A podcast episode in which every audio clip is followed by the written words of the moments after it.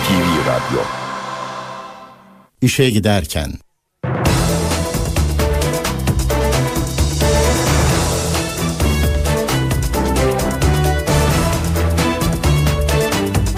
Mutlu sabahlar, ben Aynur Altunkaş. Bugün yirmi bir Eylül Cuma, haftanın son iş gününde işe giderkenle karşınızdayız. Saat dokuza kadar Türkiye ve dünya gündemindeki gelişmeleri aktaracağız. Gazete manşetlerini, ekonomideki son verileri, yol ve hava durumu bilgilerini paylaşacağız. Önce gündemin öne çıkan başlıkları.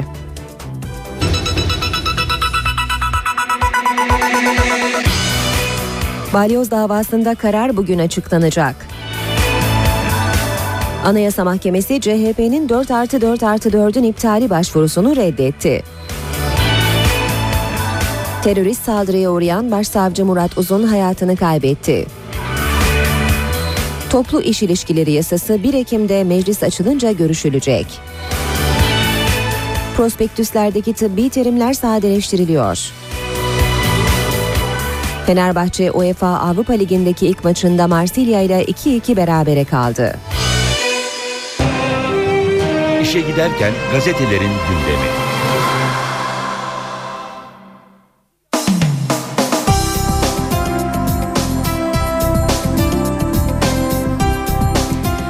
Gündemdeki gelişmeler bugün gazetelere benzer başlıklarla aktarılmış. Bu başlıklardan biri Balyoz'da son sözler. Milliyet gazetesinden aktaralım. Silivri cezaevinde bir buçuk yılı aşkın süredir devam eden Balyoz davasında sona gelindi. Karar bugün saat on dörtte açıklanacak. Sanıkların açıklamalarını da bir diğer gazeteden aktaracağız. Milliyet'le yine devam edelim. Oslo olsun ama biz de bilelim. P K K ile görüşmelerin sürmesi için silahlar susacaksa olur diyen Kılıçdaroğlu, C H P'ye de bilgi verilmesini şart koştu diyor Milliyet'teki haber.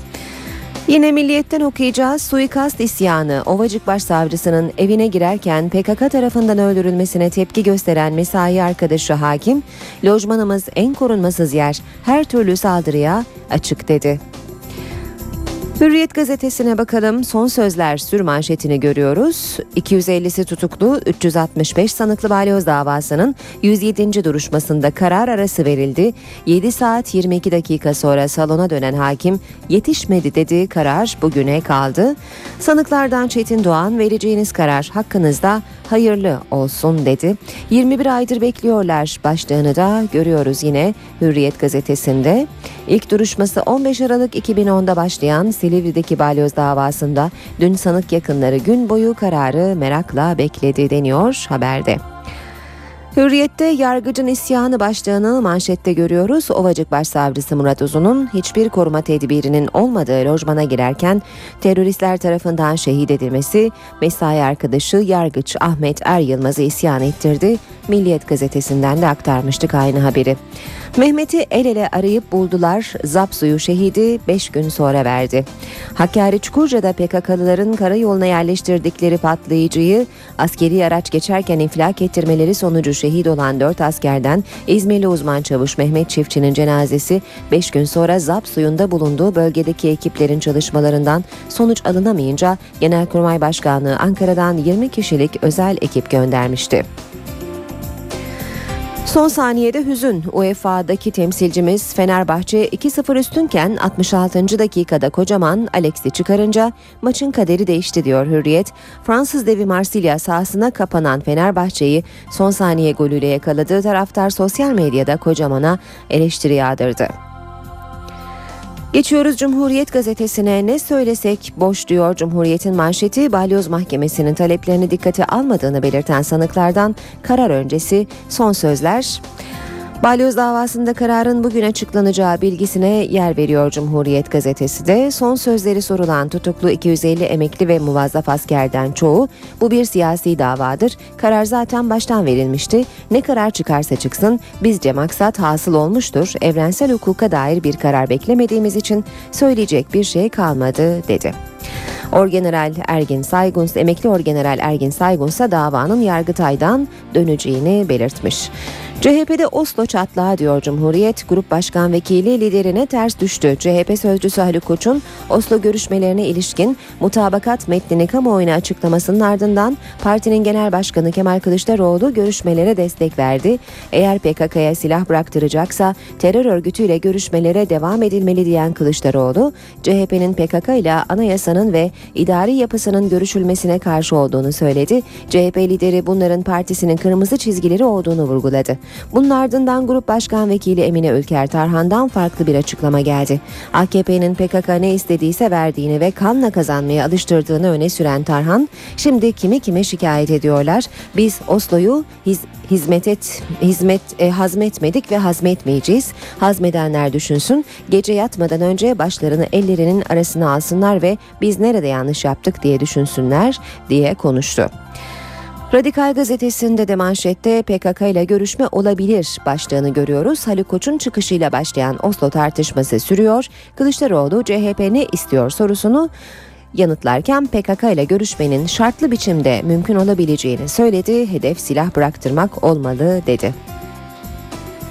Faciayı önleyen korucu valiyle ters düştü diyor Radikal bir başka başlıkta. on askerin şehit olduğu Bingöl'deki saldırıda ilk müdahaleyi yapan korucu konuşmuş. Yoldaydım, silah sesini duyunca tepeye koşup ateş ettim. Geçiyoruz bir başka gazeteye, Sabah gazetesine bakalım. Babanın gözyaşı oğlu kurtardı. Kürtçe savunma isteyen genci duruşmayı izleyen babanın "Oğlum Kürtçe bile bilmez" feryadı kurtardı. P K K'nın gençlik örgütü yöneticisi ve terör örgütü üyesi olduğu iddiasıyla İstanbul'da tutuklanan yirmi bir yaşındaki Selim Öner duruşmada Kürtçe savunma yapmak istediğini söyledi. Öner daha sonra cebinden bir kağıt çıkarıp Kürtçe birkaç kelime söyledi. Bu sırada dinleyici sıralarında oturan Öner'in babası Salih Öner, mahkeme başkanı Mehmet Ekinci'den söz istedi. Konuşurken gözyaşlarını tutamayan baba Öner, hakim Ekinci'nin söz vermesi üzerine "Benim oğlum Kürtçe bile bilmez, biz Kürt değiliz" dedi. Hakim bu tanıklığın davanın seyrini ve suçun vasfını değiştirecek bir ifade olduğuna kanaat getirdi ve Öner'in tahliyesine karar verdi deniyor haberin devamında. Geçiyoruz Vatan gazetesine. Vatan'da da sürmanşette son sözler başlığını görüyoruz. Balyoz'da dün karar günüydü. Son sözler soruldu. Bir numaralı sanık emekli orgeneral Çetin Doğan, "Hakimlere vereceğiniz karar hakkınızda hayırlı olsun" dedi. Ergun Saygun'un son sözü "Kuvvet sizde, hak bizde" oldu. Hakim yedi saat çalıştıktan sonra "yetişmedi" dedi, kararı bugün on dörde bıraktı. Vatan'ın manşeti "Mezarını açmayın, savcılığın mezarı açın" talimatı verdiği Turgut Özal için oğlu Efe vicdanen rahatsız olduğunu söyledi. "Abim ve annem de açılmasını istemiyor" dedi.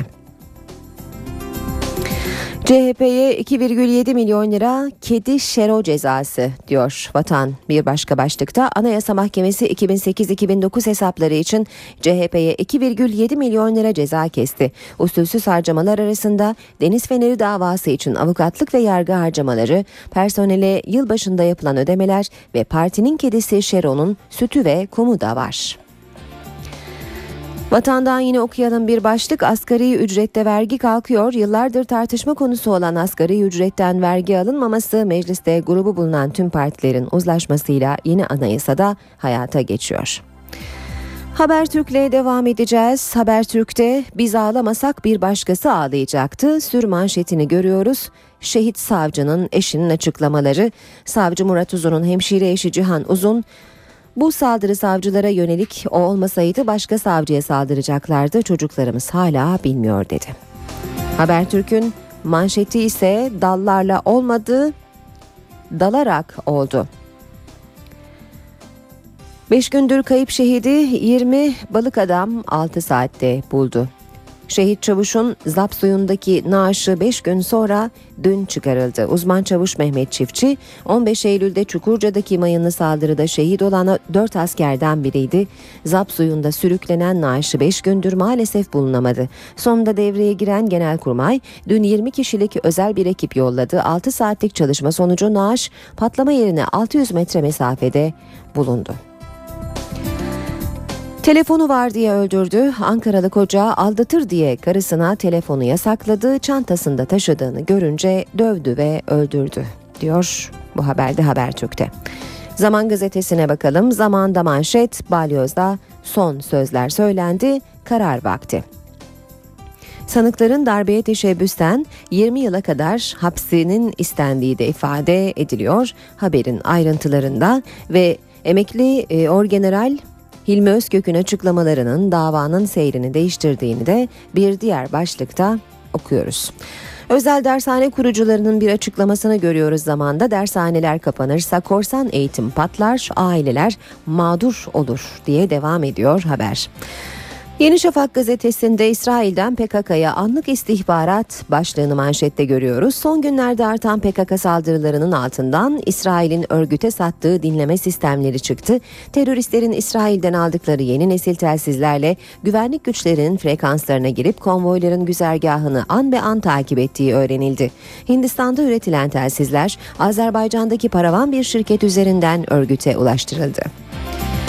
Ve son haberleri Akşam gazetesinden aktaralım. Menderes'e merhamet diyor. Akşamın manşeti Churchill'in tarihi mektubu yer almış haberde. yirmi yedi Mayıs elli birin yirmi yedi Mayıs'ın elli bir yıllık sırrı İngiliz arşivlerinden çıktı.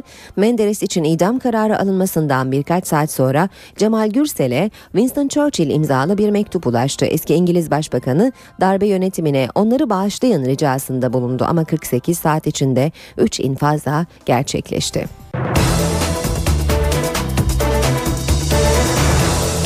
yedi on yedi saatimiz işe giderken gündemin ayrıntılarıyla devam ediyor. iki yüz ellisi tutuklu üç yüz altmış beş muvazzaf ve emekli askerin darbeye teşebbüsle suçlandığı Balyoz davasında karar bugüne kaldı. Mahkeme yedi saatlik aranın ardından hükmün tamamlanamadığını, kararın bugün saat on dörtte açıklanacağını belirtti. Balyoz davasında sanıkların son savunmalarını alan mahkeme heyetinin dün karar açıklaması bekleniyordu. Ancak yüz yedinci duruşmadan da karar çıkmadı. Mahkeme Başkanı Ömer Diken yaklaşık yedi saatlik aranın ardından hükmü tamamlayamadıklarını belirtti. Tam bir neticeye ulaşamadık, malum sanık sayısı fazla dedi. Diken kararı bugün saat on dörtte açıklayacaklarını söyledi. Hatırlayalım. Evet. Karar sanık yakınlarının tepkisine neden oldu. Duruşma salonu önünde Atatürk posteri açıldı, marşlar söylendi. İlk duruşması on altı Aralık iki bin onda görülen Balyoz davasında avukatlar mahkeme heyetini protesto ederek beş aydır duruşmalara katılmıyordu. Avukatlar eski Genelkurmay Başkanı Hilmi Özkök ve eski Kara Kuvvetleri Komutanı Aytaç Yalman'ın tanık olarak dinlenmesi talebinin reddine tepki gösteriyordu. Dünkü duruşmada son sözleri sorulan bir numaralı sanık Çetin Doğan, vereceğiniz karar hakkınızda hayırlı olsun dedi. Emekli Orgeneral Ergin Saygunsa, hüküm zamanı gelmiştir, kuvvet şu anda sizdedir ancak hak bizimledir dedi.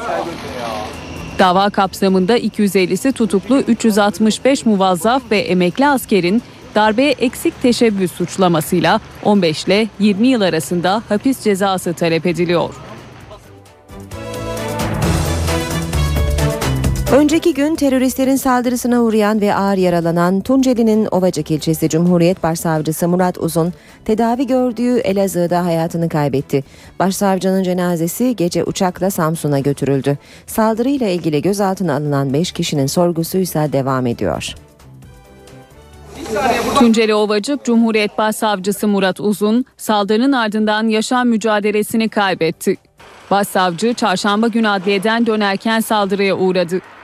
Savcı Uzun lojmana girdiği sırada susturucu takılmış bir silahla başından vuruldu. Ağır yaralanan başsavcı Ovacık Devlet Hastanesi'nde yapılan ilk müdahalenin ardından askeri helikopterle Elazığ'a sevk edildi. Yoğun bakımda tedavi altına alınan Uzun dün yaşam mücadelesini kaybetti. Lojmanda güvenlik kulübesi yoktu. Yönetmeliğe göre lojmana koruma verilmesi için İl Koruma Komisyonu'na başvurulması gerekiyordu. Başsavcı Uzun'un cenazesi bugün Samsun'da ikindi namazından sonra toprağa verilecek.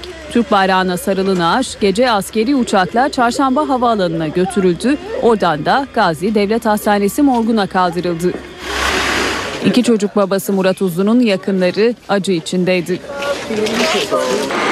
İki P K K'lı tarafından düzenlendiği tahmin edilen saldırının ardından Ovacık'ta operasyon başlatıldı. Polisin gözaltına aldığı altı şüpheliden biri serbest bırakıldı. Olayda kullanılmış olabileceği belirtilen bir araç da incelemeye alındı. Malatya Başsavcı Vekilliği de saldırıya ilişkin soruşturma başlattı. Muş'un Hasköy ilçesinde dün çıkan çatışmada bir astsubay şehit oldu. İlçeye on kilometre uzaklıktaki Karakötük köyü kırsalına giden askerle teröristler arasında sıcak temas sağlandı. Hasköy Merkez Karakol Komutanı Astsubay Mehmet Çapar şehit oldu. Özel Harekat polislerinin desteğiyle bölgede operasyon sürdürülüyor. Hakkari Çukurca'da cumartesi günü askeri birlik geçişi sırasındaki patlamada şehit olan dört askerden biri uzman çavuş Mehmet Çiftçi'ydi. Şehit askerin cenazesine olay yerinden bir kilometre mesafede ulaşıldı. Zap suyundaki aramalar beşinci gününde sonuç verdi. Günlerdir kayıp olan şehit asker Mehmet Çiftçi'nin cenazesi bulundu. Uzman çavuş Mehmet Çiftçi, Hakkari Çukurca Karayolu'nda meydana gelen patlamada üç silah arkadaşıyla birlikte şehit düşmüştü. Ancak cenazesi Zap suyunda kayboldu. Kaybolan askerin bulunması için İl Afet Acil Durum Müdürlüğü ekipleriyle jandarmanın yaptığı aramalar sonuç vermedi. Genelkurmay Başkanlığı arama için yirmi kişilik özel bir ekip oluşturdu. Dalgıçlardan oluşan ekip kayıp uzman çavuşu bulmak için Zap Vadisi'ni boydan boya taradı. Zap suyunun çevresine gerilen ip boyunca dizilen ekip üyeleri boş alan bırakmadan vadi boyunca ilerledi. Ve detaylı arama sonuç verdi. Şehit uzman çavuş Mehmet Çiftçi'nin cenazesi patlamanın meydana geldiği noktadan bir kilometre uzakta bulundu. on beş Eylül'deki saldırıda şehit olan iki askerin cenazesinin D N A eşleştirmesi içinse çalışmalar sürüyor. Uzman çavuş Hikmet Güler ve çavuş Erhan Bulut'un cenazeleri İşlem tamamlandıktan sonra ailelerine teslim edilecek. Diyarbakır'da büyük bir tehlikenin önüne geçildi. Mardin-Diyarbakır Karayolu'ndaki uzaktan kumandalı bomba düzeneği zamanında fark edilerek etkisiz hale getirildi. Düzeneği uzaktan ateşlemek için teröristlerin yaklaşık sekiz yüz metrelik kablo kullandığı anlaşıldı. Mardin-Diyarbakır Karayolu'na kurulan sekiz yüz metrelik bomba düzeneği güvenlik güçlerini alarma geçirdi. Tahrip gücü yüksek olduğu tespit edilen düzeneğin imha edilmesi için sıkı güvenlik önlemi alındı. Sabah saatlerinden itibaren karayolu trafiğe kapatıldı. Polisler olası bir terör saldırısına karşı çelik yeleklerle hazır bekledi. Bölgeye sevk edilen bomba imha uzmanları kablonun Çarıklı köyünde biten ucunda uzaktan kumandayla çalışan patlayıcılar buldu. Diyarbakır-Mardin Karayolu üzerinde bulunan Çarıklı beldesinde bomba olması nedeniyle bölgede yoğun güvenlik önlemleri alındı. Şu anda bölgede bomba imha uzmanları ekipleri ise çalışmalarını sürdürmeye devam ediyor. Toprağın altına gömülen bomba düzeneği güvenli bölgede imha edildi. Terör alarmı Hakkari'de de vardı. Gece saatlerinde bir grup P K K'lının Helil Vadisi'nde olduğunu tespit eden ekipler Kobra helikopterlerle bölgeyi ateş altına aldı. Özel eğitimli komandolar da bölgeye sevk edildi. Oslo müzakereleri C H P'de ihtilafa yol açtı. C H P Grup Başkan Vekili Emine Ülker Tarhan, teröristlerin ancak silah bırakırlarsa müzakereyi hak edeceklerini söylerken, Adana Milletvekili Faruk Loğlu, tepkimiz görüşmelere değil dedi. M H P'nin ise Oslo müzakereleri konusundaki tavrı net, görüşmeler anayasaya aykırı. Dünyanın hiçbir yerinde terörle mücadele edildiğinde e, terörün en güçlü olduğu dönemlerde oturup müzakere yapılmasının tartışıldığını görmedim ben. Terörist bütün silahlarını bıraktığı takdirde ancak e, müzakereyi hak eder diye düşünüyorum. Oslo'da niçin görüştünüz diye sorgulamadık. Bizim sorumuz Oslo'da ne görüştün? Kürt yurttaşlarına yönelik yerine getiremeyeceğini bildiği bir takım vaatlerde bulunduğunu gözler önüne sermek istedik. C H P Oslo görüşmeleri konusunda ikiye bölündü. Genel Başkan Yardımcısı Haluk Koç'un mütabakat metnini açıklamasının ardından Oslo görüşmeleri bir kez daha gündeme geldi.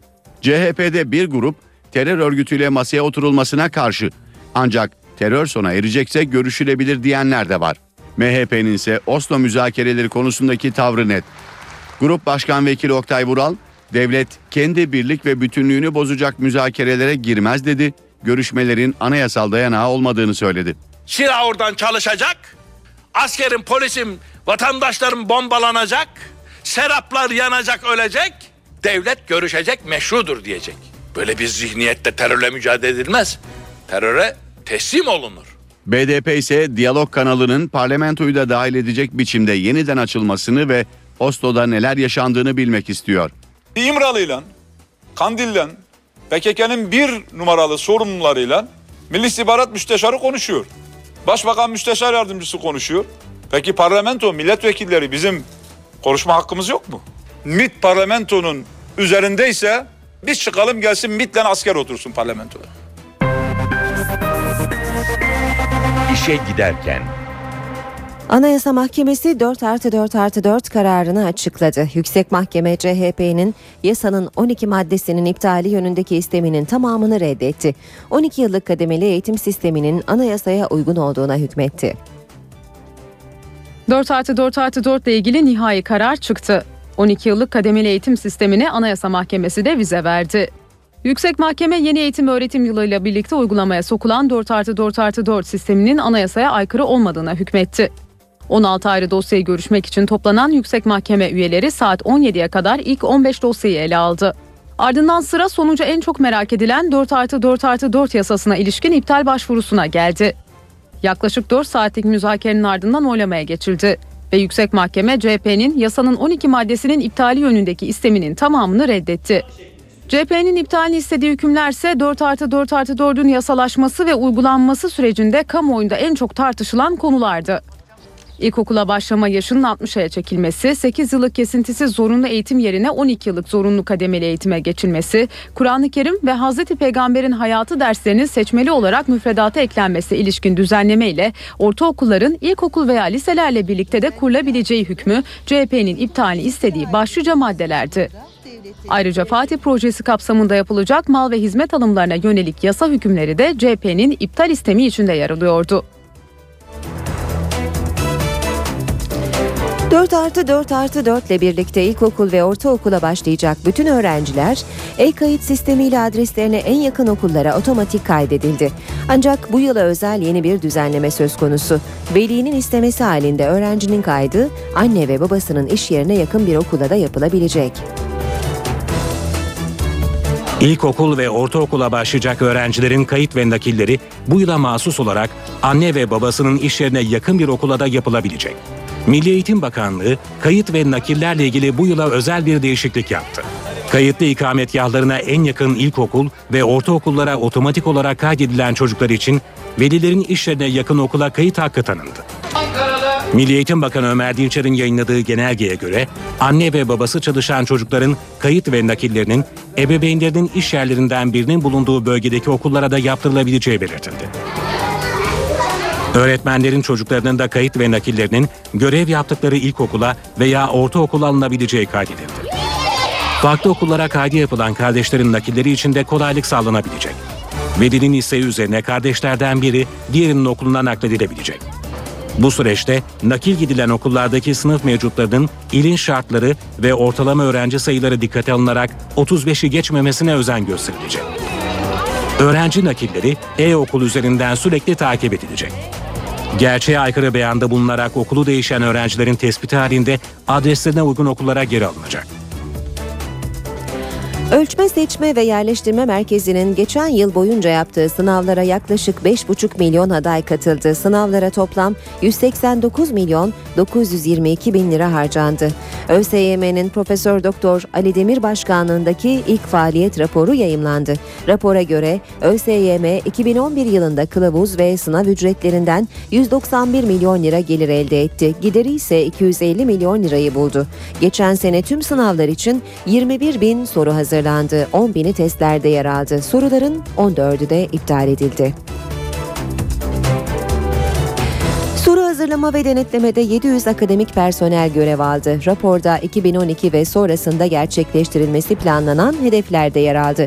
Buna göre elektronik sınav sistemi oluşturmak için çalışan ÖSYM, her ilde bir sınav merkezi kurmak ve uluslararası girişimlerde bulunmak için de hazırlık yapıyor. Birazdan spor haberlerini aktaracağız ama önce kısa bir aramız var. Ara vermeden önce gündemin başlıklarını hatırlatalım.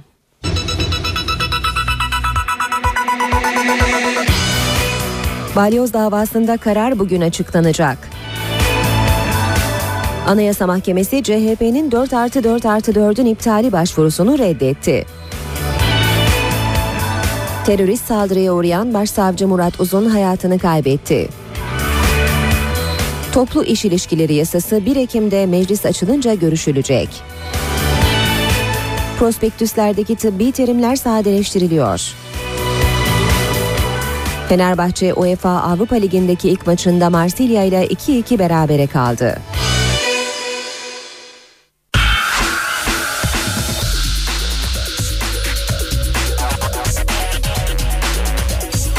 Spor sayfaları.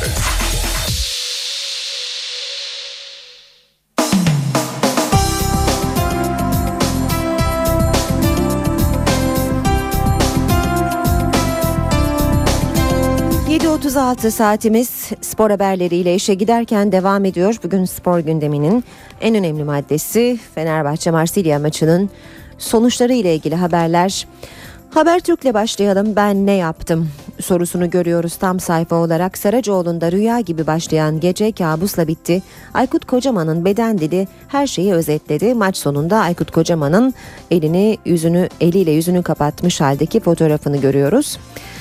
Şampiyonlar Ligi elden gitmiş, Fenerbahçe teselli için UEFA Avrupa Ligi'ne sarılmıştı. C grubundaki ilk maçta Fransa Ligi'nde beşte beş yapan Marsilya'ya karşı elli yedi dakikalık bölüm keyif doluydu. Kanarya önce Caner ardından Alex'le iki sıfır öne geçmiş. Kadıköy'deki elli bin kişi zaferi kutlamaya başlamıştı. Ancak Aykut Kocaman faktörü devreye girdi. Alex Christian ve Sov Bien menü değişiklikleri sonrası oyunun kontrolü tamamen Marsilya'ya geçti. seksen ikide Valbuena yürüye yürüye ceza alanına girdi. Plasesiyle Fransızlara umut verdi. iki bir. doksan artı dörtte bitime saniyeler kala Marsilya'nın kullandığı köşe vuruşuyla korkulan oldu. Ayev'in kafa vuruşunu Bekir çizgi üzerinden çıkaramayınca iki puan havaya uçtu. iki iki. Kocaman ne yaptı diye sormuş ve cevapları sıralamış Habertürk gazetesi. Takımın öne geçtiği maçlarda geri çekilme hastalığına üç yıldır çözüm bulamadı, cesaret sınavında sınıfta kaldı. Fenerbahçe için savunma güvenliğinin sahadaki defansif oyuncu sayısıyla değil, topun ayakta ne kadar tutulabildiğiyle ilgili olduğunu anlayamadı. Alex gibi rakip savunma arkasına net pas atacak tek oyuncuyu kenara alarak Fenerbahçe'nin kontratak silahını susturdu. Fransa Ligi gol kralı olmuş Sov, kötü oynarken bile en az iki savunmacıyı tedirgin ederken kenara alındı, Bienvenu ile rakip savunmaya da davetiye çıkarıldı, demiş Habertürk gazetesi. Bir başka haber, biz bu takımı yeneriz başlığıyla yer almış Habertürk'te. Galatasaraylı futbolcular Devler Ligi ilk maçında yenildikleri Manchester United'ı gözüne kestirdi. Ekim'de arenadaki Cluj ve Braga maçlarını kazanıp diğer iki deplasmandan da toplam üç puan çıkartırsak gruptan rahat çıkarız. Manchester United mücadelesi de tam bir rövanş olur ve biz bu takımı İstanbul'da yeneriz. Sabah gazetesinin spor sayfalarına bakalım. Alex aldı, Kocaman verdi demiş Sabah gazetesi. Fenerbahçe Avrupa Ligi'nde büyük bir yıkım yaşadı. Caner ve Alex'in nefis golleriyle öne geçen Kanarya'da Aykut Kocaman'ın oyuncu değişiklikleri dengeyi bozdu. Konuk takım Marsilya'yı ayağa kaldırdı değerlendirmesini yapmış Sabah gazetesi de. İstifa seslerini ben duymadım başlığı var. Son dakika golüyle yıkılan Kocaman maç sonu bazı taraftarın istifa çağrısını duymadığını belirtip bu konuda konuşmak istemiyorum dedi. Devam ediyoruz. Sabah gazetesinden haberlere yine aynı maçla ilgili bir başlık. Alex ne dedi? Fenerbahçe iki sıfır öndeyken oyundan çıkan kaptan Alex, maç sonu çok üzgündü Alex. İki yarı da birbirine benzer maçlar gibi oldu. Maçın otuz beşinci dakikasından sonra toptan kurtulmaya başladık. İkinci yarının son dakikalarında bu fazlalaşmaya başladı ve oyunda hakimiyetini kayb- hakimiyeti kaybettik dedi. Gol attığının hatırlatılması üzerine Alex, benim bireysel olarak yaptıklarım umurumda değil, benim için mühim olan takım olarak neler yapabiliyoruz, sahaya ne kadar yayılabiliyoruz, bunlar daha çok çalışacağız diye konuştu. Sabah gazetesinden aktarmaya devam ediyoruz. Sosyal patlama. Maç sonrası özellikle Alex'i oyundan alması nedeniyle Kocaman'a sanal alemde tepki vardı diyerek Twitter mesajlarına yer veriyor. Sabah gazetesi haberde Topal'dan buruk dönüş başlığı var. Mersin maçında dizinden sakatlanan Mehmet Topal dün akşam sahadaydı ancak performansı galibiyet için yeterli olmadı. Bir diğer başlık, en az altı milyon euro Semih kaç para diyen Ferguson'ın sorusunu menajerlere yöneltmiş Sabah gazetesi. Old Trafford'da mükemmel oynayan Semih'e talip olan Ferguson, Galatasaray Başkanı Ünal Aysal'a genç yıldızın fiyatını sordu. Menajerler Semih'e en az altı milyon euro fiyat biçti. Sabah gazetesinden aktardık haberleri. Geçelim Milliyet'e. Milliyet'in spor sayfalarına bakalım yine. İlk başlıklar Fenerbahçe Marsilya maçına ilişkin olacak.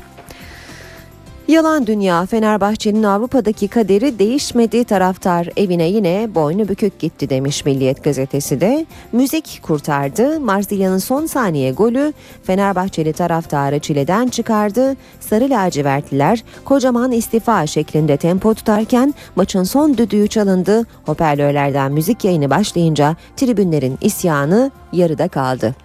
Umrumda değil başlığı var yine Milliyet'te. Kaptan Alex attığı golün kendisi için bir önem taşımadığını söyledi. Oyunun son bölümünde toptan kurtulmaya çalışınca hakimiyetini, hakimiyeti kaybettik ve avantajımızı koruyamadık dedi. Devam ediyoruz Milliyet'ten aktarmaya. Evdeki yabancı. Beşiktaş'ta Başkan Fikret Orman'la Futbol Komitesi Başkanı Tamer Kıran dün Quaresma'yla bir araya geldi. Portekizli oyuncu mali konularda taviz vermeyeceğini, El Cezire'ye gitmeyeceğini belirtti. Bunun üzerine taraflar arasındaki ipler tamamen koptu. Trabzonspor'da bahar havası. Bu hafta Fenerbahçe deplasmanına gidecek olan Bordo Mavili ekipte moraller adeta tavan yaptı. Dünkü antrenmanda futbolcuların neşesi ve keyfi dikkat çekerken kahkaha sesleri hiç durmadı. Manu şansla kazandı. İngiliz basını Manchester United'ın futbol şansının yardımıyla Galatasaray'ı mağlup ettiği görüşünde birleşti. Telegraf gazetesi, Kırmızı Şeytanların Fenerbahçe ve Beşiktaş'tan sonra bir Türk takımına daha yenilme korkusu yaşadığına dikkat çekti. Ferguson, Terim'le maçtan sonra buluştuğu kol kola çıkarız. Manchester United menajeri Alex Ferguson, Fatih Terim'e gruptan birlikte çıkacakları düşüncesini aktardı. Umuda yapılan hareketin penaltı olduğunu itiraf eden İskoç teknik adam, sarı kırmızılı takıma övgü yağdırdı. Bir penaltı hikayesi. Muslera, Nani yüzüme biraz uzunca baktı ve topa vurmadan önce birkaç kez durdu. Köşeye doğru atacağını biliyordum. Vurana kadar bekledim ve penaltıyı kurtardım. Ve penaltı vuruşunu yapan Nani. Muslera'nın hareket etmesi için bekledim. Bu yüzden birkaç defa durakladım ama çok akıllı bir kaleci çıktı. Ben topu göndereceğim köşeyi seçene kadar kıpırdamadı. Spor haberleri aktardık. N T V Radyo'da işe giderken de bugün haftanın son iş günü. Bakalım İstanbul'da cuma trafiği nasıl? Önce köprüler, Fatih Sultan Mehmet Köprüsü Anadolu Avrupa geçişinde yoğunluk Çakmak Köprüsü'nün biraz gerisinden başlıyor ve köprü üzerine kadar da devam eden bir yoğunluk var. Köprüyü geçtikten sonra trafik rahatlıyor. Ters yönde Avrupa Anadolu geçişinde Etiler katılımıyla başlayan yoğunluk köprü çıkışında da Kavacık'a kadar bir süre devam ediyor. Boğaziçi Köprüsü'nde Anadolu Avrupa geçişi yoğunluğu Çamlıca'dan itibaren etkili, köprü üzerine kadar da devam ediyor yoğunluk. Köprüyü geçtikten sonra daha akıcı bir trafik olduğunu görüyoruz. Avrupa Anadolu yakasında Mecidiyeköy'de baş... Avrupa Anadolu geçişinde Mecidiyeköy'den başlayan bir yoğunluk var. Köprü çıkışına kadar da bir süre devam ediyor. Bu arada hem Yıldız katılımının hem de Nakkaştepe katılımının yoğun olduğunu söyleyelim. Bağlarbaşı'nda da trafik oldukça yoğun seyretmekte şu dakikalarda. Tem otoyoluna bakalım. Tem otoyolunda yine bu sabah yoğun bir trafik olduğunu gözlemliyoruz. Mahmut Bey'den itibaren Tekstil Kent'e kadar devam eden bir yoğunluk aralarda rahatlasa da Akşemseddin Viyadüğü'nde yine çok yoğun bir seyre bırakıyor yerini. Ters istikamette ise Metris Tekstil Kent arasında trafiğin yoğun olduğunu gözlüyoruz. E beş Karayolu'nda Yenibosna'dan başlayan bir yoğunluk Topkapı Anıt Mezar'a kadar devam ediyor. Daha geride parseller Küçükçekmece Avcılar arasında çift yönlü bir yoğunluk olduğunu söyleyebiliriz. Anadolu yakası E beş Karayolu'nda Bostancı Kozyatağı ve devamında Göztepe Uzunçayır arasında trafik oldukça yoğun seyrediyor.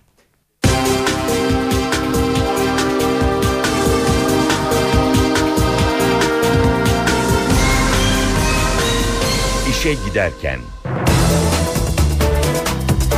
yedi kırk beş saatimiz, gündeme yakından bakmaya devam edelim. üç yüz kırk bin işçinin aylardır maaş zammı yolunu tıkayan toplu sözleşme sürecinin önündeki engel kalkıyor. İşçi ve işveren konfederasyonları Başbakan'la buluştu. Toplu iş ilişkileri yasasının meclis açıldığında öncelikli olarak görüşülmesi kararlaştırıldı. Taraflarla e, mutabakat sağlandı. üç yüz kırk bin işçinin zam almasını engelleyen toplu sözleşme sürecinde çözüme yaklaşıldı. Başbakan Recep Tayyip Erdoğan, işçi ve işveren konfederasyonlarıyla Çalışma ve Sosyal Güvenlik Bakanı Faruk Çelik'le bir araya geldi. Sendikalar toplu iş ilişkileri yasalaşmadığı için üç yüz kırk bin işçinin Mart ayından bu yana zam alamadığını hatırlattı, sorunun çözülmesini istedi. Başbakan talebe olumlu yanıt verdi. Türkiye Büyük Millet Meclisi açılır açılmaz e, gündeme alınması konusunda e, görüşlerimizi, taleplerimizi Sayın Başbakanımıza ilettik. sekiz aydır çıkmayan toplu iş ilişkileri yasa tasarısının akıbeti de belli oldu.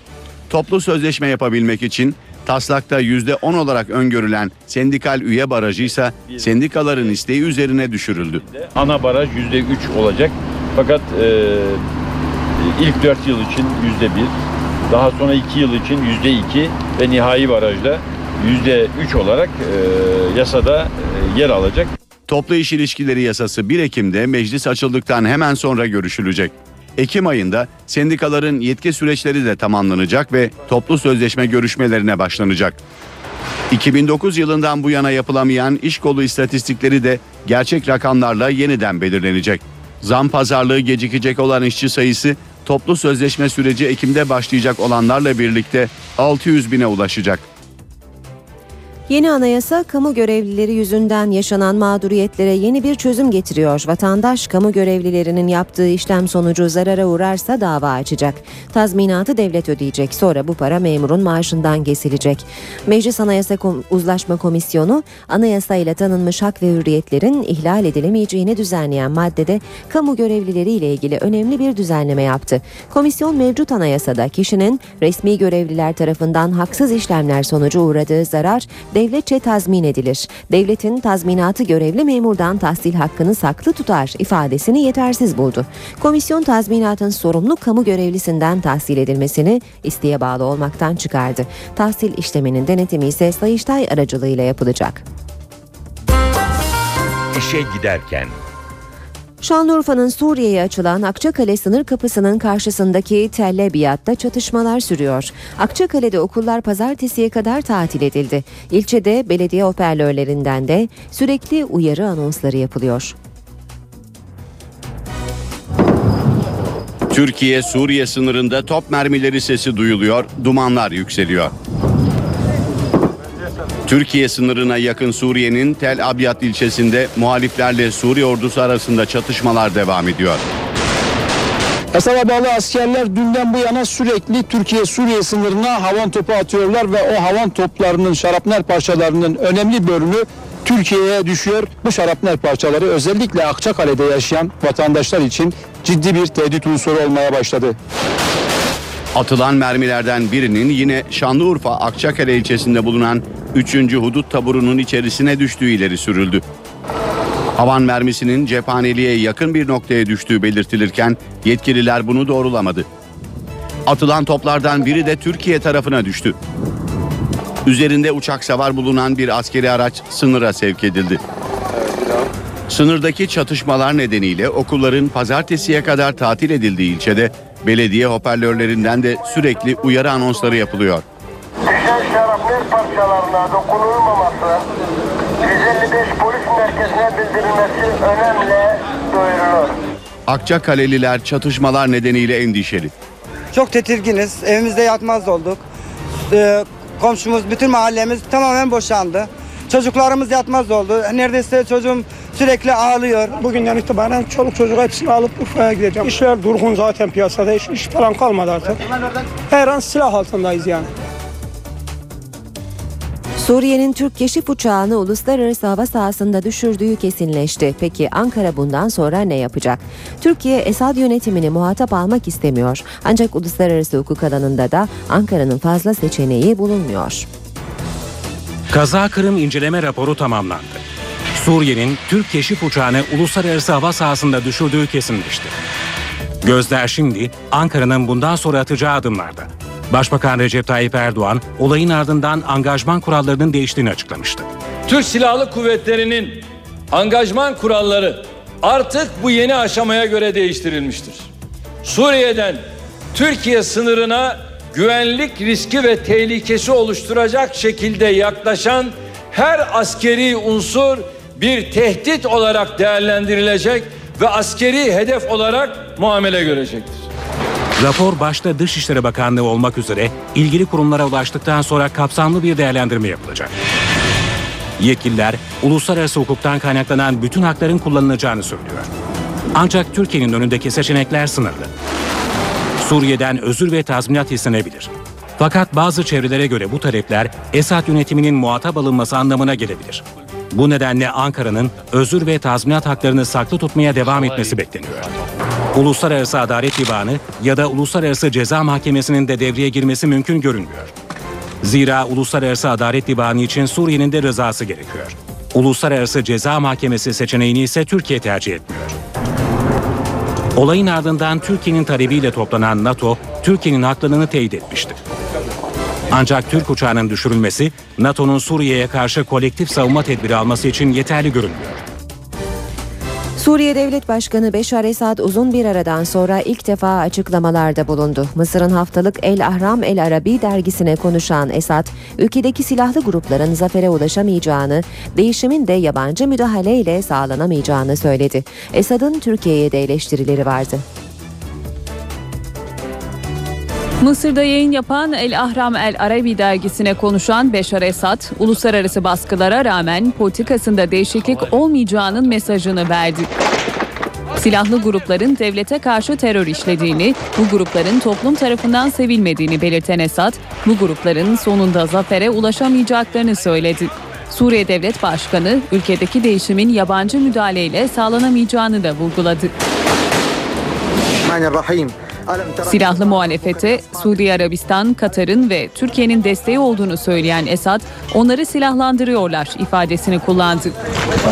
Katar ve Suudi Arabistan için parayla coğrafya, tarih ve bölgesel rol satın alabileceklerini zannettiler diyen Beşar Esad, bu ülkelerin Batı'nın emellerini teröristleri silahlandırarak gerçekleştirmeye çalıştıklarını söyledi. Türkiye'nin Suriye krizinde çok şey kaybettiğini belirten Esad, hükümetteki bir grubun ulusal çıkarlar yerine Neo-Osmanlı fikrini önemsediğini iddia etti. Diyalog isteyene kapımız açık diyen Suriye Devlet Başkanı, silah bırakan muhalifler için de af çalışmaları olduğunu söyledi. Herkese yeniden günaydın. Ben Aynur Altunkaş. İşe giderken de birlikteyiz. Sırada hava durumu var. N T V Meteoroloji Erim'inden merhaba. Trakya'dan başlayarak serin ve yağışlı havanın etkisine girdi. Bugün hızlı serinlemeyle birlikte kuzeyde yağışlar da giderek kuvvetlenecek. Ama önümüzdeki hafta sert Poyraz'a rağmen sıcaklıkların yükselmesini bekliyoruz. Bugün için kuvvetli yağışla birlikte sıcaklıklar on dokuzda yirmi dereceye düşerken kuzey bölgelerimizde, güneyde de rüzgar oldukça sert ve serin esmesini sürdürecek. İç kesimlerde aralıklarla yağış geçişleri görülürken doğuda yağış beklemiyoruz. Sıcaklıklar da ortalamaları civarında olacak.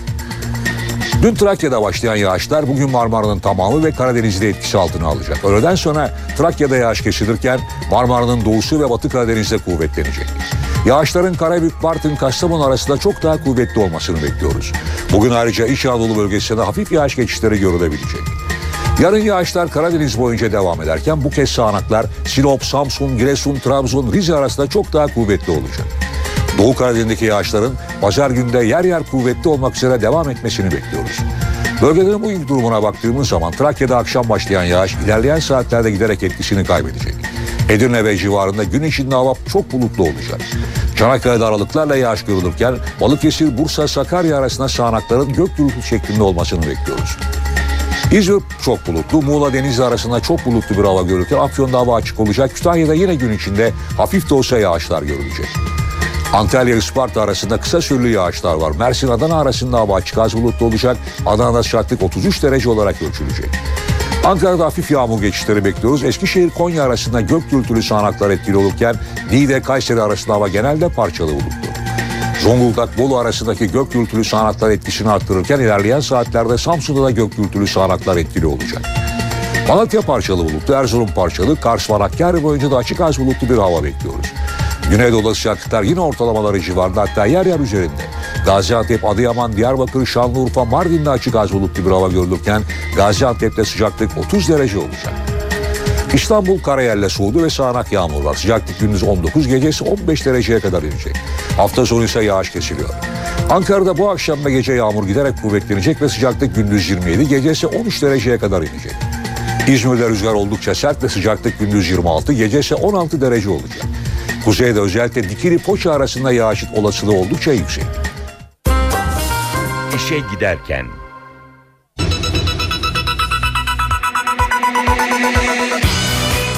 Balyoz davasında karar bugün açıklanacak. Anayasa Mahkemesi C H P'nin dört artı dört artı dördün iptali başvurusunu reddetti. Terörist saldırıya uğrayan Başsavcı Murat Uzun hayatını kaybetti. Toplu iş ilişkileri yasası bir Ekim'de meclis açılınca görüşülecek. Prospektüslerdeki tıbbi terimler sadeleştiriliyor. Fenerbahçe UEFA Avrupa Ligi'ndeki ilk maçında Marsilya ile iki iki berabere kaldı. İşe giderken gazetelerin gündemi.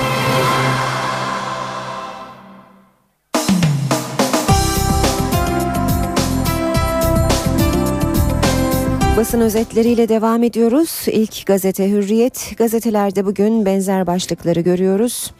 Ee, ilk başlıklardan biri Balyoz davasına ilişkin son sözler diyor Hürriyet sürmanşette.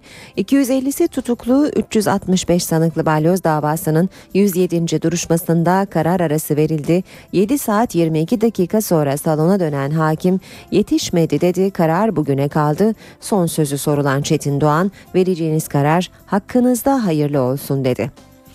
Hürriyette manşet, yargıcın isyanı. Ovacık Başsavcısı Murat Uzun'un hiçbir koruma tedbirinin olmadığı lojmana girerken teröristler tarafından şehit edilmesi mesai arkadaşı Yargıç Ahmet Er Yılmaz'ı isyan ettirdi.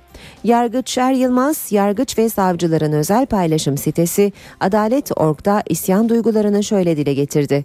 Murat abim karşı komşumdur. Bir buçuk aydır beraber yedik içtik. Adeta melektir.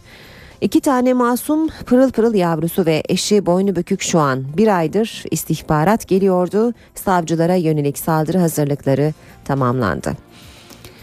Uzun'un yakın çevresi de Hürriyet'e açıklamalar yapmış. Murat bizleri tedbirli olun diye uyardı. Buna rağmen ne korumamız, ne lojmanda kameramız, ne de silahımız vardı. Devam ediyoruz Hürriyet'ten aktarmaya.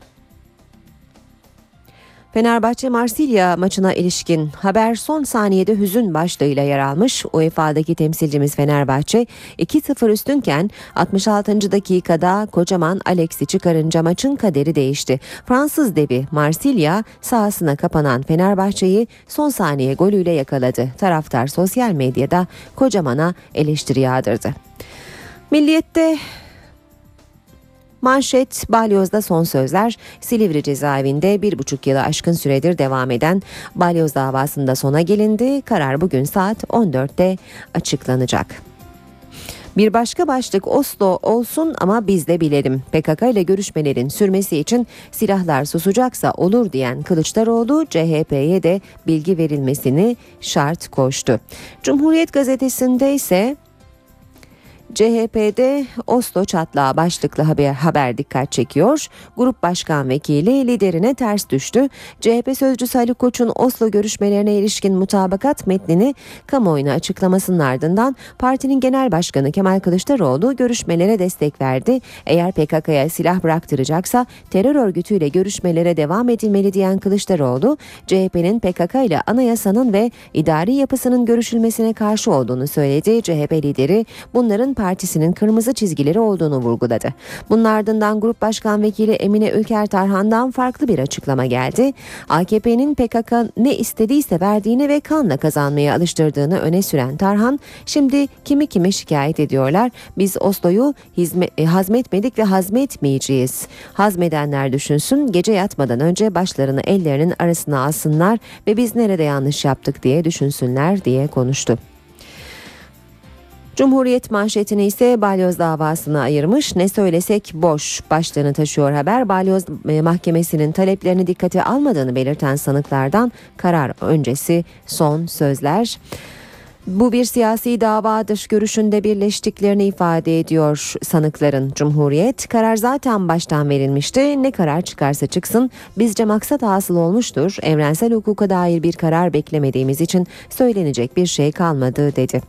Zaman gazetesi de Balyoz davasına ayırmış manşetini. "Balyoz'da son sözler söylendi, karar vakti" başlığı yer almış. Haberin ayrıntıları var. Darbeye teşebbüsten yirmi yıla kadar hapis cezası istendiği ifade ediliyor sanıklar hakkında.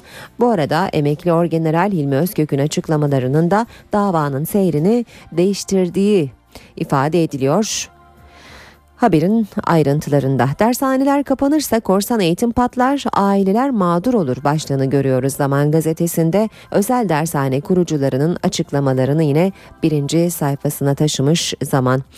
Yeni Şafak gazetesinde manşet: "İsrail'den P K K'ya anlık istihbarat". Son günlerde artan P K K saldırılarının altından İsrail'in örgüte sattığı dinleme sistemleri çıktı. Teröristlerin İsrail'den aldıkları yeni nesil telsizlerle güvenlik güçlerinin frekanslarına girip konvoyların güzergahını an be an takip ettiği öğrenildi. Hindistan'da üretilen telsizler Azerbaycan'daki paravan bir şirket üzerinden örgüte ulaştırıldı. Basın özetlerine devam ediyoruz. Vatan gazetesine bakalım. Vatan'da da yine son sözler başlığını sürmanşette görüyoruz. "Balyoz'da dün karar günüydü ama karar bugüne kaldı. Saat on dörtte açıklanacak" diyor ve sanıkların son sözlerine yer veriyor Vatan gazetesi. Manşetse "Mezarını açmayın. Savcılığın mezarı açın talimatı verdiği Turgut Özal için oğlu Efe vicdanen rahatsız olduğunu söyledi. Abim ve annem de açılmasını istemiyor" dedi. Başka bir haber: "C H P'ye iki virgül yedi milyon lira kedi Şero cezası" başlığını taşıyor. Anayasa Mahkemesi iki bin sekiz iki bin dokuz hesapları için C H P'ye iki virgül yedi milyon lira ceza kesti. Usulsüz harcamalar arasında Deniz Feneri davası için avukatlık ve yargı harcamaları, personele yılbaşında yapılan ödemeler ve partinin kedisi Şero'nun sütü ve kumu da var deniyor haberde. Habertürk gazetesiyle devam edelim. "Beş gündür kayıp şehidi yirmi balık adam altı saatte buldu. Dallarla olmadı, dalarak oldu." Şehit Çavuş'un Zap suyundaki naaşı beş gün sonra dün çıkarıldı. Şehidin cenazesini bulabilmek için asker, köylü, korucu, herkes herkes seferber olmuştu ama imkanlar kısıtlıydı. Dal ve değneklerle olmadı. Uzman çavuş Mehmet Çiftçi, on beş Eylül'de Çukurca'daki mayınlı saldırıda şehit olan dört askerden biriydi. Sonunda devreye giren Genelkurmay dün yirmi kişilik özel bir ekip yolladı. altı saatlik çalışma sonucu naaş patlama yerine altı yüz metre mesafede bulundu deniyor haberin ayrıntılarında. "Telefonu var diye öldürdü. Ankaralı koca aldatır diye karısına telefonu yasakladı. Çantasında taşıdığını görünce dövdü ve öldürdü." Akşam gazetesiyle devam edelim. Akşam'da "Vatan sağ olsun" sürmanşetini görüyoruz. Balyoz sanıklarının yine son sözlerine yer veriyor Akşam'da sürmanşette. Manşette ise "Menderes'e merhamet" başlığı var. Churchill'in tarihi mektubu yer almış. yirmi yedi Mayıs'ın elli bir yıllık sırrı İngiliz arşivlerinden çıktı. Menderes için idam kararı alınmasından birkaç saat sonra Cemal Gürsel'e Winston Churchill imzalı bir mektup ulaştı. Eski İngiliz Başbakanı darbe yönetimine onları bağışlayın ricasında bulundu ama kırk sekiz saat içinde üç infaz da gerçekleşti. Radikal gazetesiyle devam edelim. Radikal gazetesi manşette "P K K ile görüşme olabilir" demiş. Haluk Koç'un çıkışıyla başlayan Oslo tartışması sürüyor. Kılıçdaroğlu, "C H P ne istiyor" sorusunu yanıtlarken P K K ile görüşmenin şartlı biçimde mümkün olabileceğini söyledi. "Hedef silah bıraktırmak olmalı" dedi Kılıçdaroğlu. Oslo çıkışını şöyle savundu: "Neden görüştünüz demiyorum, neleri görüştünüz diye soruyorum. P K K ile anayasanın ve ülkenin iç yapısını görüşemezsiniz" diyen C H P lideri, çözüm yerinin meclis olduğunu söyledi deniyor haberin ayrıntılarında. Ve son olarak da Sabah'a bakalım. Sabah'ta manşet Babanın gözyaşı oğlu kurtardı. Kürtçe savunma isteyen genci duruşmayı izleyen babanın "oğlum Kürtçe bile bilmez" feryadı kurtardı deniyor haberde. N T V Radyo.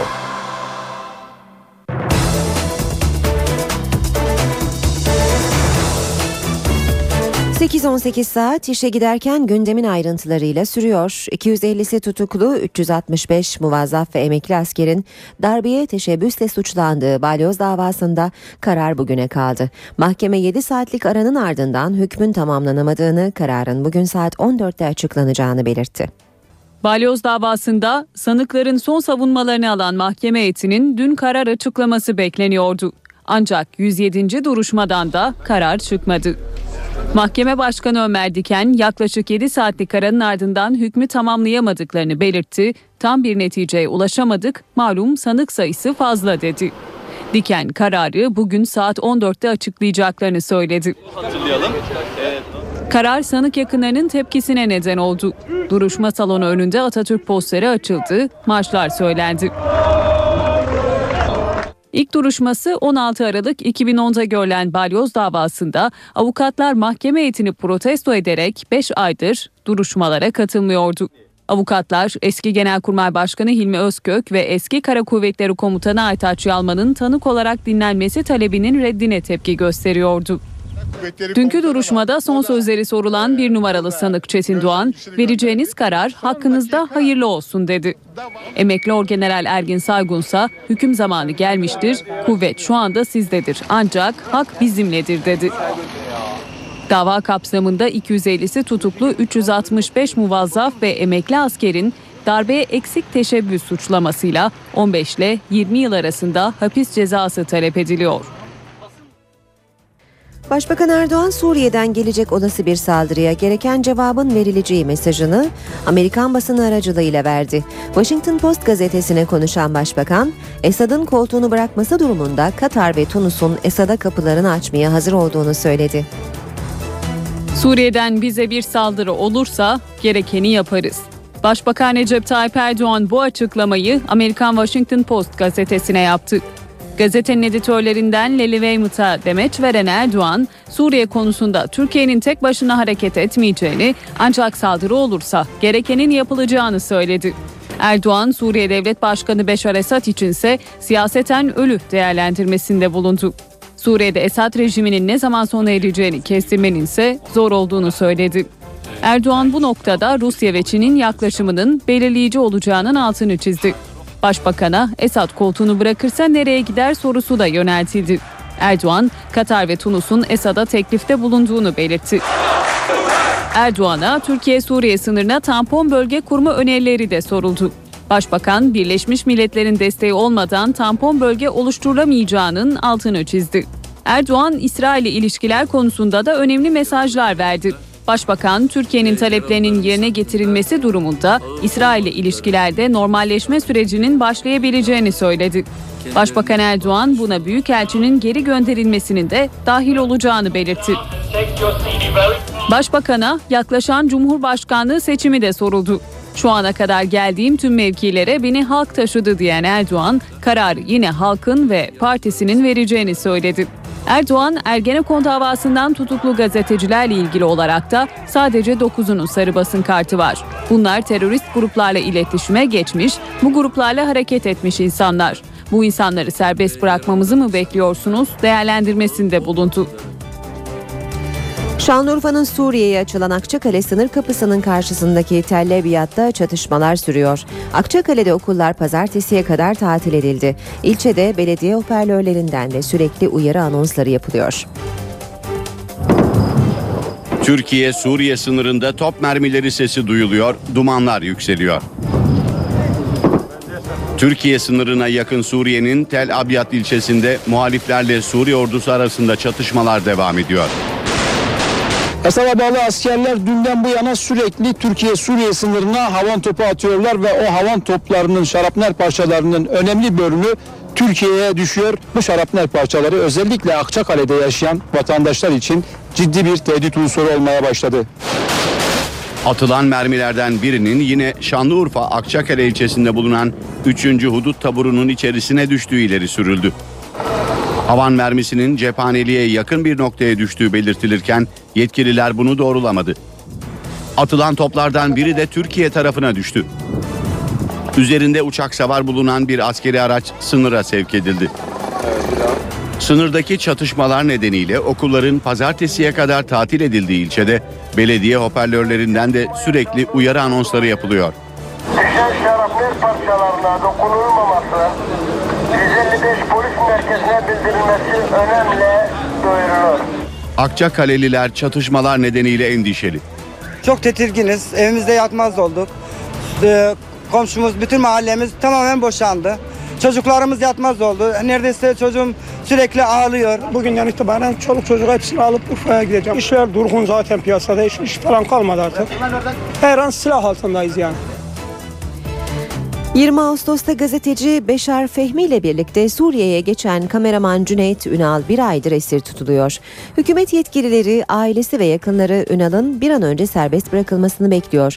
Fakat şimdiye kadar çabalardan bir sonuç çıkmadı. Suriye'nin Halep kentinde Amerika Birleşik Devletleri merkezli El Hurra televizyonu için çalışan Cüneyt Ünal'dan uzun bir süredir haber alınamıyor. Türk kameramanın yaşanan bir çatışma sonrası Filistinli gazeteci Beşar Fehmi ile birlikte Suriye ordusu tarafından önce gözaltına alındığı, ardından tutuklandığı ortaya çıktı. Suriye'de bir televizyon kanalı yirmi yedi Ağustos'ta Cüneyt Ünal'ın görüntülerini yayımlamıştı. Söz konusu görüntülerde gözlerinin altında morluklar olan Ünal, Suriye'ye nasıl geldiğini anlatıyordu. Ankara, Ünal'ın serbest bırakılması için girişimlerini sürdürüyor.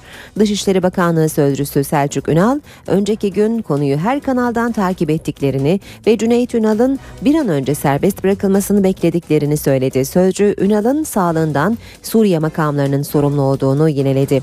on yedi yıldır profesyonel olarak haber kameramanlığı yapan Cüneyt Ünal, C N N Türk, T R T Türk ve Kanal altı gibi birçok ulusal kanalda çalışmıştı. Ailesi ve meslektaşları da ilki Ankara'da olmak üzere dört defa büyükelçilik ve konsolosluk önünde eylemler düzenlendiğini hatırlatarak yetkililerin girişimlerini arttırmasını istedi. Oslo müzakereleri C H P'de ihtilafa yol açtı. C H P Grup Başkan Vekili Emine Ülker Tarhan, teröristlerin ancak silah bırakırlarsa müzakereyi hak edeceklerini söylerken, Adana Milletvekili Faruk Loğlu, tepkimiz görüşmelere değil dedi. M H P'nin ise Oslo müzakereleri konusundaki tavrı net, görüşmeler anayasaya aykırı.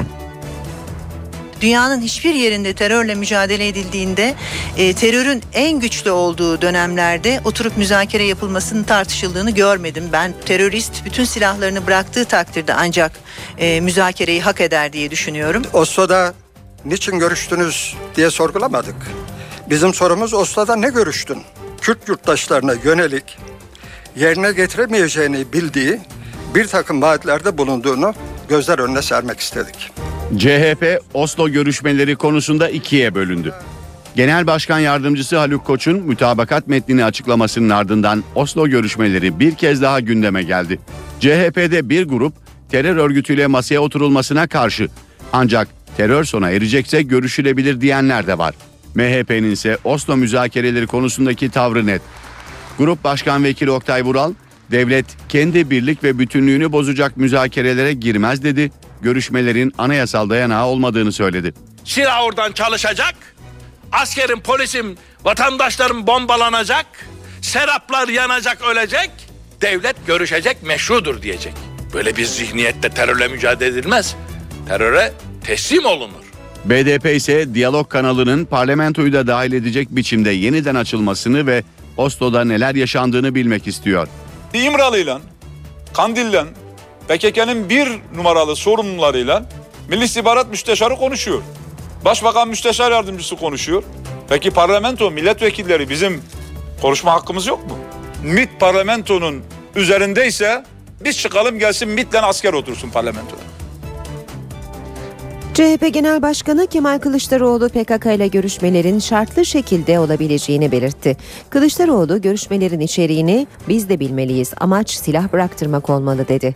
C H P lideri Kılıçdaroğlu P K K ile masaya oturulmasına değil müzakerenin içeriğine itiraz ettiğini belirtti. Kılıçdaroğlu silah bıraktırılacaksa bu tür görüşmeler yapılabilir. Önemli olan görüşmenin içeriğidir. Silah bıraktırmaya, terörü sonlandırmaya yönelik olmalı. Oslo türü görüşmelerde öncesinde veya sonra arasında eğer bize bilgi verilseydi, muhalefet bilgilendirilseydi daha doğru olurdu. Bu tür süreçler hakkında muhalefete de bilgi verilmeli diye konuştu.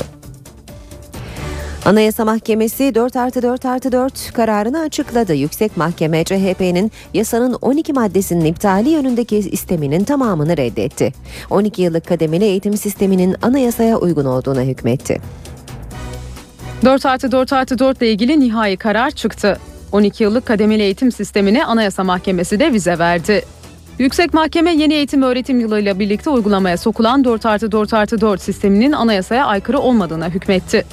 on altı ayrı dosyayı görüşmek için toplanan Yüksek Mahkeme üyeleri saat on yediye kadar ilk on beş dosyayı ele aldı.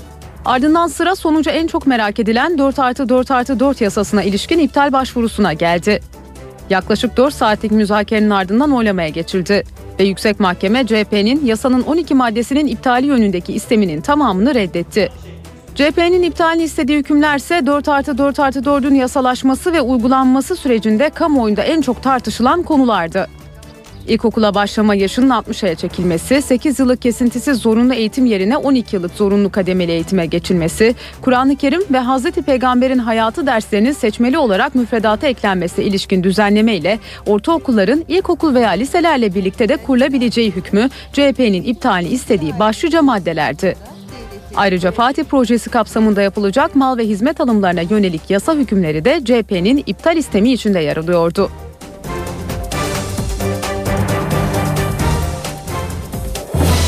Günün en önemli olayları,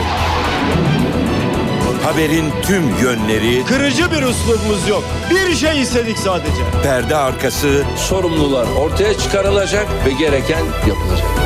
Anında radyonuzda. N T V Radyo İstanbul, N T V Radyo İzmir, N T V Radyo Ankara, N T V Radyo Burak, N T V Radyo Kahire. N T V Radyo, habere ulaşmanın en kolay yolu. İşe giderken de birlikteyiz. Saat sekiz otuz. Ben Aynur Altunkaş. Herkese bir kez daha günaydın. Birazdan Ankara'nın gündemine bakacağız ama önce gündemin başlıklarını hatırlatalım.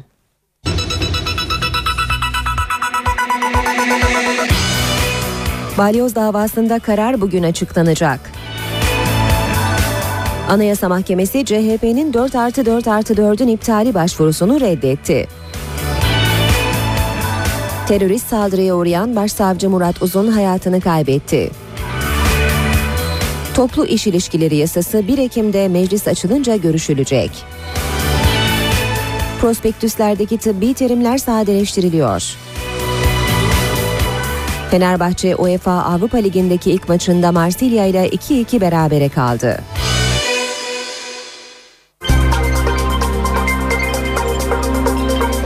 Ankara gündemi. N T V muhabiri Gökhan Gerçeği dinleyelim. Terörle mücadele geçtiğimiz haftalarda olduğu gibi bugün de haftanın son gününde de başkentin en önemli gündem maddesi olmayı sürdürüyor. İç güvenlik operasyonunun sürdüğü bölgeden gelen şehit haberleri, alınan alınan tedbirler, emniyet tedbirleri, alınacak tedbirler yine başkentte masaya yatırılmaya devam ediyor. İkinci gündem maddesi ise dün Anayasa Mahkemesi'nden çıkan karar dört artı dört artı dört on iki yıllık kademeli eğitimle ilgili Anayasa Mahkemesi ikinci kez düzenlemeye vize verdi. C H P'nin yaptığı tüm başvurular reddedildi. Bunun yansımalarını bugün sizlerle paylaşacağız. Rutin gündeme gelince Başbakan Erdoğan bugün Kudüs e, Filistin Devlet Başkanı Mahmut Abbas'la bir araya gelecek saat on yedi otuzda. Erdoğan Kudüs Üniversitesi'nin Fahri Doktora törenine katılacak saat on altıda.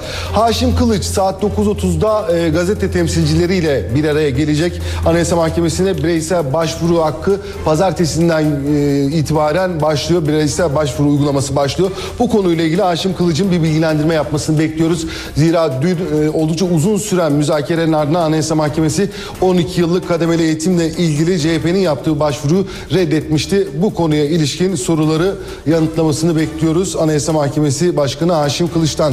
C H P lideri Kemal Kılıçdaroğlu İstanbul'da olacak. İstanbul'da Kartal Meydanı'nda barışa çağrı mitingine katılacak. İşe giderken. Piyasalarla devam edelim. İ M K B yüz endeksi yüz on üç puan ve yüzde sıfır virgül on yedi düşüşte altmış yedi bin bir puandan kapandı. Bu sabah dolar bir seksen, euro iki otuz üçten işlem görüyor. Euro dolar paritesi bir otuz, dolar yen paritesi yetmiş sekiz düzeyinde. Altının onsu bin yedi yüz yetmiş dört dolar, kapalı çarşıda külçe altının gramı yüz üç lira, Cumhuriyet altın altı yüz doksan bir, çeyrek altın yüz yetmiş bir liradan işlem görüyor. Brent petrolün varil fiyatı yüz sekiz dolar. Şimdi İstanbul trafiğine bir kez daha bakalım, ardından kısa bir aramız olacak. Trafik yoğunluğu bu saatlerde biraz daha artmış durumda İstanbul'da. Fatih Sultan Mehmet Köprüsü'nde Anadolu Avrupa geçişinde Çavuşbaşı'ndan başlayan yoğunluk köprü girişine kadar devam edip sonrasında yerini akıcı bir trafiğe bırakıyor. Avrupa Anadolu geçişinde ise Etiler katılımıyla başlayan bir yoğunluk var ve Kavacık'a kadar bu yoğunluk devam ediyor. Ancak daha geride Emniyet Mahallesi, Kemerburgaz ve Karayolları civarlarında trafiğin oldukça yoğun olduğunu gözlüyoruz köprü yönünde. Gazi Osman Paşa, Metris, Tekstilkent yönünde bir yoğunluk söz konusu. Mahmut Bey'den başlayan bir yoğunluk var. Gişelere kadar devam ediyor. Çift yönlü olarak devam ettiğini söyleyebiliriz bu yoğunluğun. Yine Mahmut Bey'den o üç yüz yıl köprüsü ve atış alanı istikametinde trafiğin e, yavaş seyrettiğini görüyoruz. E, yoğunluk anıt mezara yaklaştıkça daha da artıyor. E, Boğaziçi Köprüsü'ne bakalım. Boğaziçi Köprüsü'nde Anadolu Avrupa geçişinde Acıbadem'den başlayan bir yoğunluk var ve köprü girişine kadar devam ediyor. Köprüden sonra biraz daha akıcı bir trafik olsa da Beşiktaş katılımına yaklaştıkça trafik yoğunlaşıyor. Avrupa Anadolu geçişinde köprü girişine yakın e, Mecidiyeköy civarından başlayan bir yoğunluk olduğunu gözlüyoruz. Köprü çıkışından sonra trafik rahatlıyor. Ankara yolunda Bostancı-Kozyatağı arasında trafik yoğun seyrediyor. Kartal-Pendik arasında da yol çalışmaları sebebiyle trafiğin yoğun olduğunu görüyoruz. Avrupa yakasında D yüz karayolunda Beylikdüzü kavşağından başlayan trafik Küçükçekmece'ye kadar oldukça yoğun olarak devam ediyor.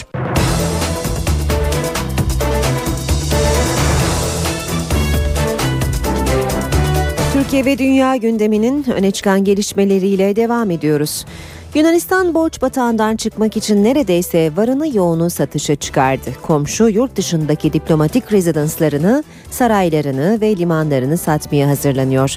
kırk adada turizmcilere kiraya verilecek. Yunan hükümeti zararına satışlara başladı. Atina ekonomik krizi atlatabilmek için adaları, sarayları, limanları, postaneleri, yani mümkün olan her şeyi gözden çıkarıyor. Avrupa'daki en büyük özelleştirme dalgası olarak kabul edilen süreçte Brüksel, Roma ve Lefkoşa'daki konsolosluk konutları ve diğer Yunan rezidansları bedelinin altında fiyatlara satılacak.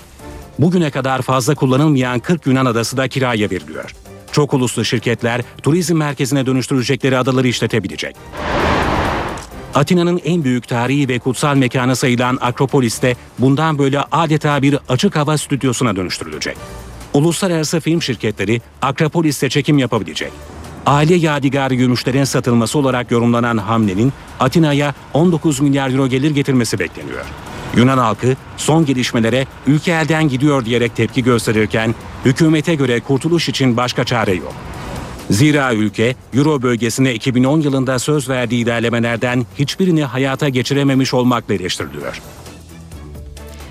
Hindistan hükümetinin açıkladığı ekonomik reformlar ülkeyi genel greve sürükledi. Ülkenin çoğunluğunda esnaf kepenk indirdi, okullar kapandı ve toplu taşıma durdu.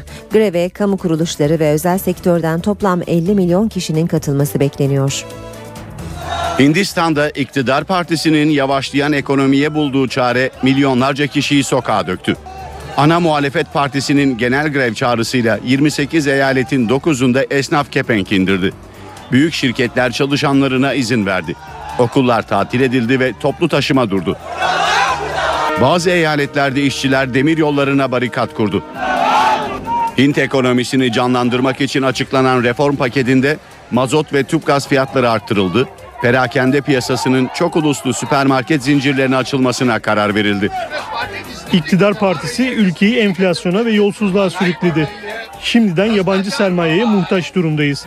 I M F ile Dünya Bankası'nın esiri olduk. on bin sendikanın destek verdiği greve muhalefetin yanı sıra koalisyon ortağı bir parti de katılıyor. Mumbai ve Yeni Delhi gibi büyük şehirlere de sıçrayan grevin daha da yayılması ve toplam elli milyon kişinin iş bırakması bekleniyor. İşe giderken. Doğal afetlerde zarar gören ancak kredi limiti dolu olduğu için yeni kredi çekemeyen çiftçileri sevindirecek bir haber geldi. Çiftçiler borçlarının yüzde altmışını ödemeleri halinde artık yeniden kredi kullanabilecek. Bakanlar Kurulu kararıyla tabii afetler nedeniyle ürünü zarar gören ve borçları bir yıllığına yüzde beş faizle ertelenen Türkiye Tarım Kredi Kooperatifleri ortağı çiftçiler yeniden kredi kullanıp zararlarını telafi edebilecek. Çevre ve Şehircilik Bakanlığı kentsel dönüşümün olası olumsuz etkileri için alarma geçti. Afet riski altındaki alanların dönüşümünde ortaya çıkan inşaat atıkları depolarda kullanılacak. Molozlarını ortada bırakan firmalara ağır cezalar uygulanacak. Bakanlık yaklaşık altı buçuk milyon konutun elden geçeceği süreç için sıfır atık sloganıyla yola çıkıyor. Yıkım sonrası çıkacak inşaat atıkları hem görüntü kirliliği yapmaması hem de çevreye ve vatandaşa zarar vermemesi için depolama alanlarına götürülecek ve ekonomiye geri kazandırılması için çalışmalar yapılacak. İnşaat atıklarını gelişigüzel ortada bırakan inşaat firmaları içinse geçici süreyle faaliyet durdurma, ihale yasağı ve yüklü para cezası gibi yaptırımlar gündeme gelecek. Erzurum'da ayı saldırısı nedeniyle hayatını kaybeden Miyase Yılmaz'ın ailesine iki bakanlık tarafından manevi tazminat ödenmesine karar verildi. iki bin on bir yılının Ağustos ayında meydana gelen olayla ilgili dava üçüncü Asliye Hukuk Mahkemesi'nde görüldü. Davada İçişleri Bakanlığı ve Çevre ve Şehircilik Bakanlığı'nın altmış bin lira manevi tazminat ödemesine karar verildi. Ailenin avukatı bunun bir ilk olduğunu söyledi. Yine ayı saldırısı sonucu ölen Ömer Yılmaz'la ilgili dava Dava henüz sonuçlanmadı. Şiddete uğrayan kadınlar artık tek bir tuşla yardım isteyebilecek. Ekim ayından itibaren kadınlara şiddet anında kullanabilecekleri acil yardım butonu verilecek. Butona basan kadın saniyeler içinde emniyetle iletişim kuracak. Şiddet gören kadın tek tuşla yardım çağıracak. Yeni sistem Aile ve Sosyal Politikalar Bakanlığı tarafından geliştiriliyor. Çok kısa bir zaman sonra biz kadınların kendini daha güvende hissetmesine yol açacak ve bütün dünyada da uygulanan teknik takip sistemine geçmeyi planlıyoruz. Yeni sistemde kadınlara acil yardım butonu verilecek ya da cep telefonlarına yardım ikonu yüklenecek. İster güvenlik butonunu kullanabilecek ya da telefonuna yüklenebilecek bir ikon vasıtasıyla doğrudan emniyetle teması sağlanabilecek bu kadınlarımızın. Bu sayede kadınlar tek tuşa dokunarak anında güvenlik güçlerine ulaşabilecek.